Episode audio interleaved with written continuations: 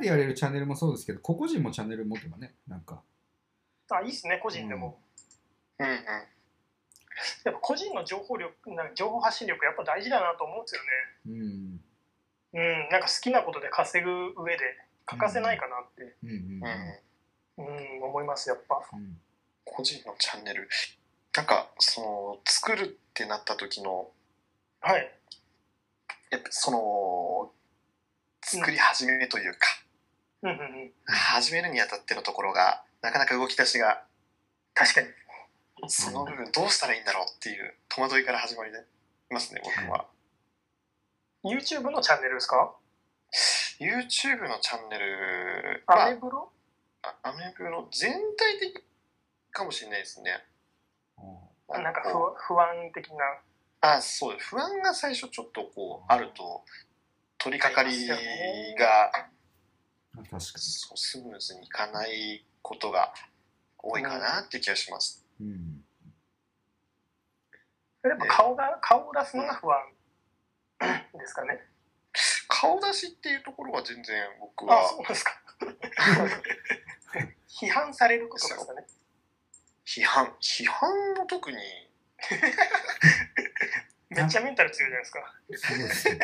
いやいや、すおごいです豆腐メンタル。あ、 そうなんですか。お豆腐メンタル。高野豆腐の方でしょ、実は。カッチカチでしょ。ダカメですね。ッチカチでしょ。そう。鋼鉄の意思は持って、邁進していきたいんですけどね、なかなかその、進むうんうんうん第一歩ですね。うん。